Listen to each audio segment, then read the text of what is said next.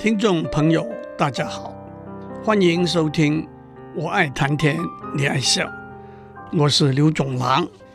这几个礼拜以来，我们讨论的主题是电脑、互联网和全球资讯网技术的发展对人类智能活动的影响，而且这些技术也可能有正面的助力，也可能带来负面的减损。在过去几个礼拜的讨论里头，我选了几个智能活动作为例子，包括阅读、书写、记忆和决策。从认知科学和行为经验的观点来说，电脑技术的发展对这些智能活动都难免有若干负面的影响。接下去。我想以人和人之间的对话作为例子。我选这个例子有几个原因：第一，人和人之间的互动的确是人类智能活动之一；第二，在今天火热的人工智能的话题里头，电脑有和人对话的能力吗？是一个有意义也有趣的问题。第三。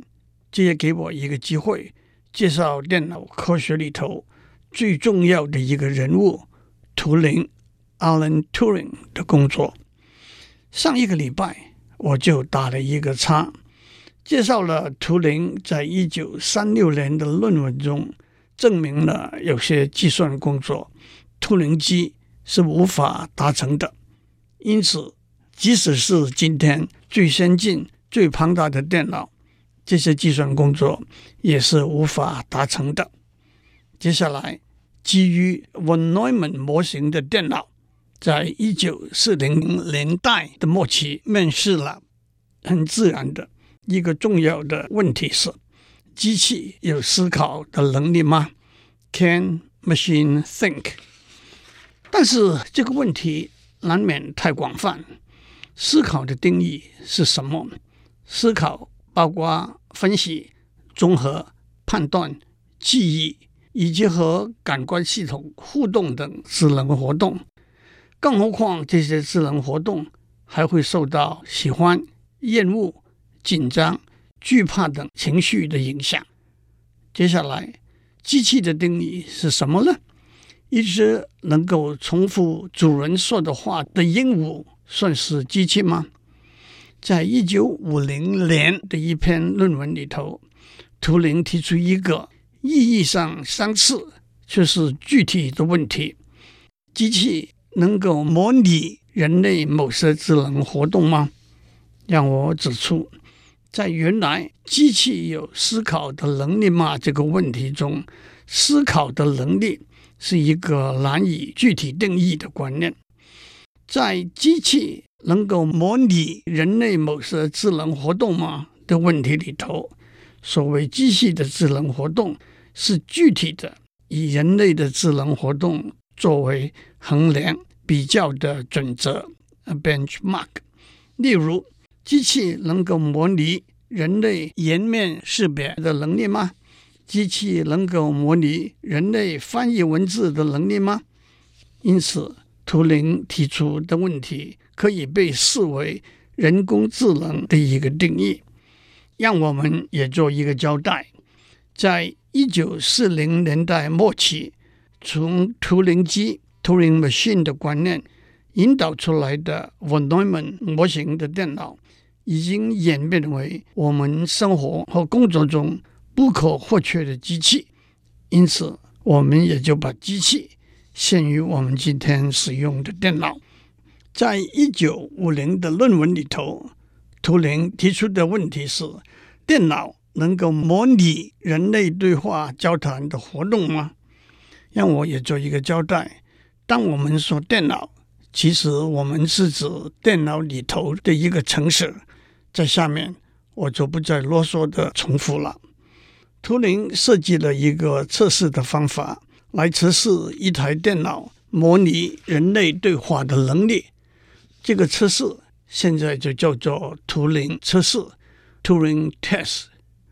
虽然后来有若干游戏规则的调整，基本上图灵测试是这样进行的：在布幕后面有一个人或者一台电脑，在布幕前面有若干个评判员，人类评判员，他们和布幕后他们不知道的人或者电脑交谈。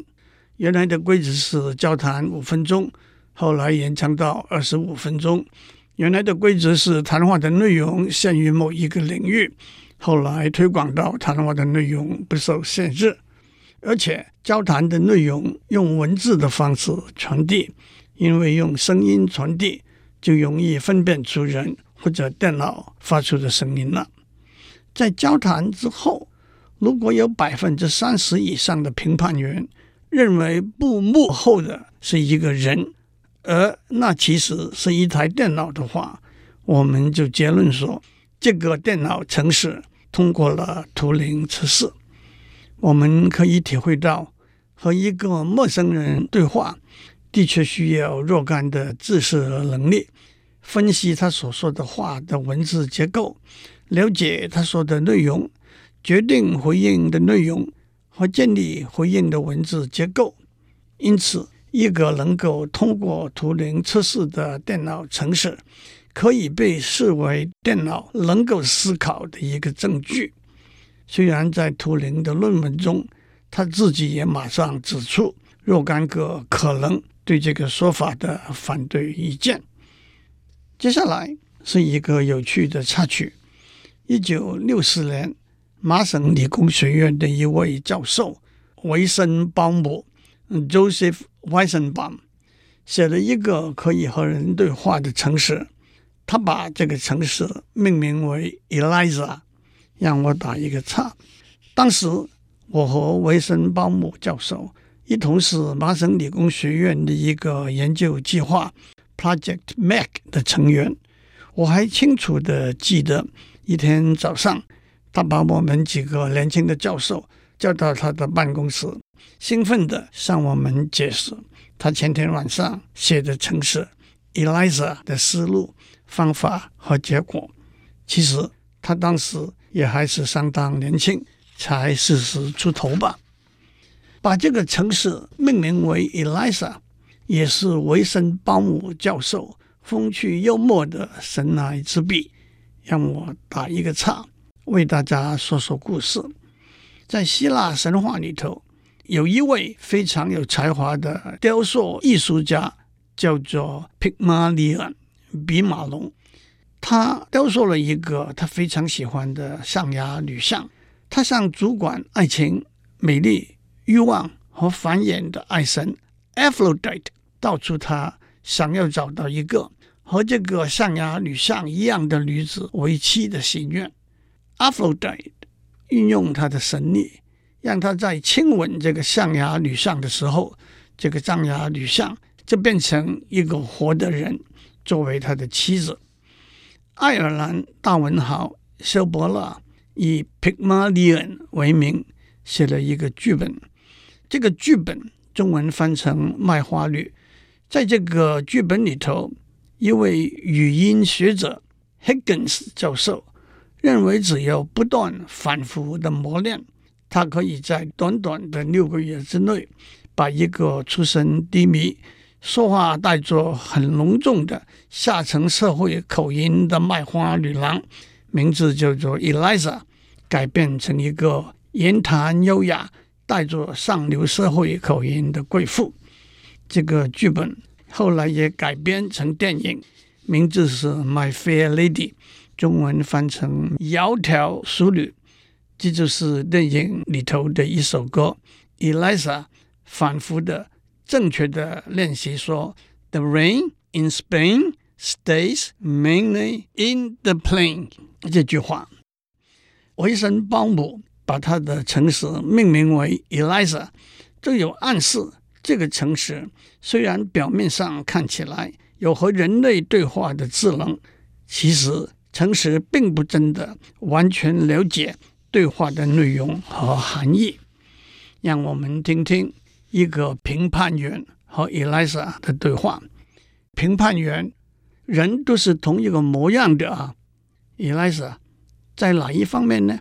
评判员他们总是为了这为了那找我们麻烦。以莱沙，您能举一个具体的例子吗？评判员，哎，是我的男朋友叫我来这里的。以莱沙，您的男朋友叫你来这里？评判员，他说我老是闷闷不乐。以莱沙。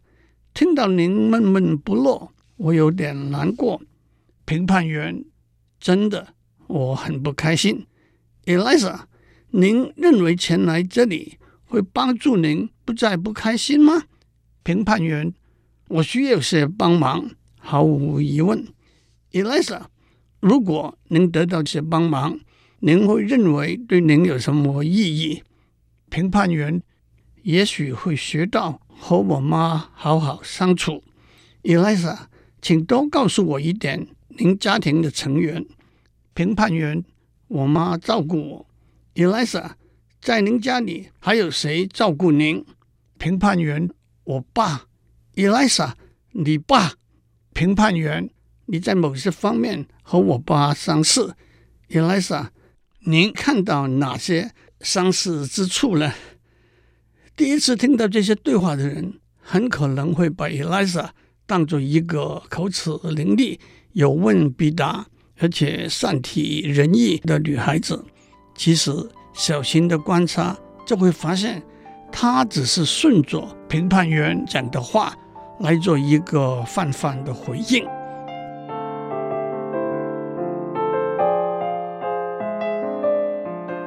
我们在上面讲到。一九六四年，麻省理工学院的维森鲍姆教授写的程式 Eliza，，他似乎有和人对话的能力。可是小心的观察，我们可以发现，他只是顺着对方的话来回应。到底听懂了对方讲什么，或者有没有经过思考决定怎样回应，是不一定的。譬如。评判员说：“人都是一个模样的。” Eliza 就顺着说：“哪一方面是一个模样的呢？”我们可以想象，如果评判员说：“你们学电脑的人都有同样的缺点。” Eliza 也会顺着说：“哪一方面的缺点呢？”如果评判员说：“日子天天都过得很乏味。”伊莱莎也会顺着说。哪一方面很乏味呢？譬如评判员说，他们总是为了这为了那找我的麻烦。伊莱莎就顺着说：“您能举一个具体的例子吗？”我们可以想象，如果评判员说这些学生都不听话，伊莱莎也会顺着说：“您能举一个例子吗？”如果评判员说，现在水果蔬菜都涨价了，伊莱莎也会顺着说：“您能举一个例子吗？”接下来也让我们大略的讲一下伊莱莎怎样回应评判员对他讲的话。伊莱莎会在评判员对他讲的句子里头把一个关键字找出来，和一个关键字相对应的是把评判员对他讲的句子。改写成回应的句子的规则叫做 transformation rule。譬如评判员说：“我想学到和我妈好好相处。”在这里头，，Elisa 把妈妈认定是关键字，因为妈妈和家庭有关，所以，Elisa 就回应说：“请多告诉我一点您家庭的成员。”譬如评判员说。您在某些方面和我爸相似，在这里头，，Elisa 把相似认定是关键字，所以就回应说：“您看到哪些相似之处呢？要讲得详细一点，一个句子里头可能有几个字可以被视为关键字。Elisa 按照某些规则选取一个关键字。”再按照关键字的改写规则把回应写出来，而且当 Elisa 无法分析了解一个句子的时候，他还有逃脱的方法，譬如评判员说：“我被搞得头昏脑胀、六神无主。” Elisa 在他的字典里头找不到“头昏脑胀”“六神无主”这个词汇，就打个马虎：“真的吗？”或者“我搞不清楚您在讲什么”。详细的我就不多讲了。其实，，Elisa 在和评判员对话的方法，可以说是在心理治疗中以当事人为中心的心理治疗方法。Person-centered therapy，心理治疗师采用顺势、非权威性的对话方式，让被治疗者主导对话的方向，从而自己把答案找出来。心理治疗师扮演的角色只是一个有同情心的辅导员，他会耐心地聆听，而不做主观的判断。他会了解、同情。被治疗者陈述的经验，不试图改变对话的方向，不会打断、干扰被治疗者自我发现的过程。这也正是伊丽莎的作风。伊丽莎和人对话的方式，也让我们想起在辩证法中有名的苏格拉底方法。苏格拉底在教学的时候，跳出了一个学生问。老师答的窠臼，学生问一个问题，也许老师知道答案，也许老师不知道答案，都可以提出一个或者一连串问题来反问学生，激发学生的兴趣，也掩饰自己的不足。例如在《四季红》这首歌里头，两个情人在对话，男生问：“有话想要跟你讲。”不知道可以不可以？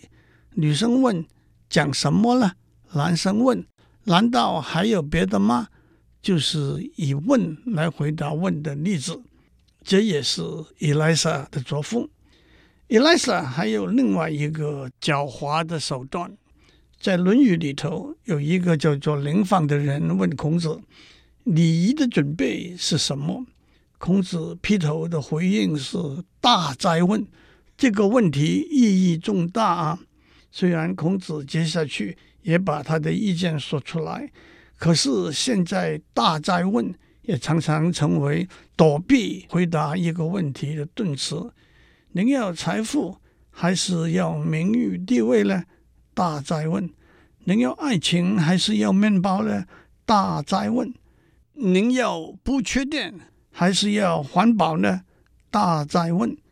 就是冠冕堂皇的用问得好作为回答，搪塞过去了。这也是伊莱莎的作风。这也让我们想起“猜猜我是谁”这个诈骗办法。猜猜我是谁？难道您记不得您在南部的朋友吗？您是李某某吗？正是。您还记得我们上次吃饭喝酒的地方吗？您说台南某某饭店那个宴会吗？正是。您还告诉我来台北找您。您现在住在哪里啊？老地方，台北市忠孝东路三段一九三七号。下次来台北，我一定会来找您。好啊，什么时候？说实在话，公司业务忙得很，现在正忙着筹措安排一个投标的押金，不知道您可以不可以帮个忙？借给我一百万，周转五天，以一百二十万归还。让我想想看，能不能张罗得出来？您还得把您银行账户号码告诉我。五天后，我把钱汇进去。好啊，那是台湾银行建国分行一二三四五六七八八八。这一来，骗子就把受害者的银行号码拿到手了。也来着。也有点像个骗子，让我做一个总结。维森鲍姆教授对伊丽莎指出的一个重点是：当图灵提出图灵测试这个观念的时候，他把对话交谈视为一个相当复杂的智能活动。可是维森鲍姆教授的伊丽莎虽然是一个相当简单的程式，却也似乎能够模拟这个智能活动到某一个程度，因此模拟某一个智能活动是不是真的具有实行这个智能活动的能力，是足以存疑的。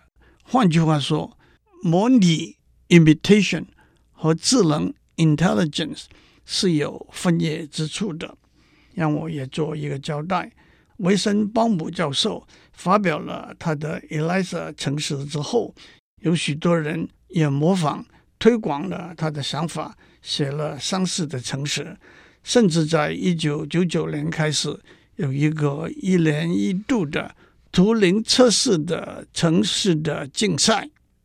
最后，我的说明在开始的时候，我说我要讨论的主题是电脑科技。对人和人之间的对话及一个智能活动的影响，可是我把时间都花在人和电脑之间的对话这个题目上了。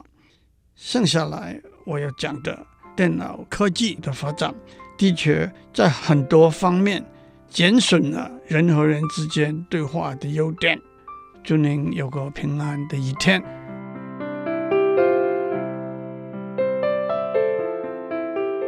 以上内容由台达电子文教基金会赞助播出。